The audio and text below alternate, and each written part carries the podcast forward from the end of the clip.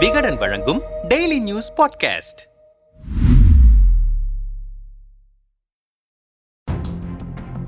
அதிமுக பார்முலாவில் மாவட்டம் பிரிப்பு. கோவை அதிரடிக்கு தயாராகும் திமுக. கொங்கு மண்டல அரசியல் திமுகவுக்கு எப்போதுமே சவாலான ஒரு விஷயம். கடந்த சட்டசபை தேர்தலில் கோவை மாவட்டத்தில் ஒரு தொகுதியில் கூட திமுக வெற்றி பெற முடியவில்லை. கடந்த சில தேர்தல்களாகவே கோவை அதிமுகவின் கோட்டையாக இருந்து வந்தது. இதையடுத்து கோவை மாவட்டத்திற்கு பொறுப்பு அமைச்சராக கரூரில் இருந்து செந்தில் பாலாஜியை களமிறக்கினர். நகர்ப்புறம் உள்ளாட்சி தேர்தலில் திமுக மிகப்பெரிய வெற்றியை பெற்றது. அப்போது முதலே மாவட்ட பொறுப்பாளர்கள் மாற்றம் என்ற தகவல் வட்டமடிக்க தொடங்கின. கோவை மாவட்ட திமுகவில் தற்போது ஐந்து மாவட்ட பொறுப்பாளர்கள் உள்ளனர். இந்த நிலையில் அதை மூன்றாக மாற்றியுள்ளனர். சிங்காநல்லூர் கோவை தெற்கு கோவை வடக்கு ஆகிய தொகுதிகள் அடங்கியது கோவை மாநகர் மாவட்டமாகவும் மேட்டுப்பாளையம் தொண்டாமுத்தூர் கவுண்டம்பாளையம் அவினாசி தொகுதிகள் அடங்கியது கோவை வடக்கு மாவட்டமாகவும் சூலூர் கிணத்துக்கடவு வால்பாறை பொள்ளாச்சி தொகுதிகள் அடங்கியது கோவை தெற்கு மாவட்டமாகவும் பிரிக்கப்பட்டுள்ளன. கடந்த சில ஆண்டுகளாகவே ஒவ்வொரு தேர்தல் வரும்போதும் கோவையில் அதற்கு ஏற்றாற் போல திமுகவில் மாவட்டங்களை பிரித்து வந்தனர். ஆனால் அது அவர்களுக்கு பெரிய அளவில் கை கொடுக்கவில்லை. இது குறித்து திமுகவினர் கூறுகையில் செந்தில் பாலாஜி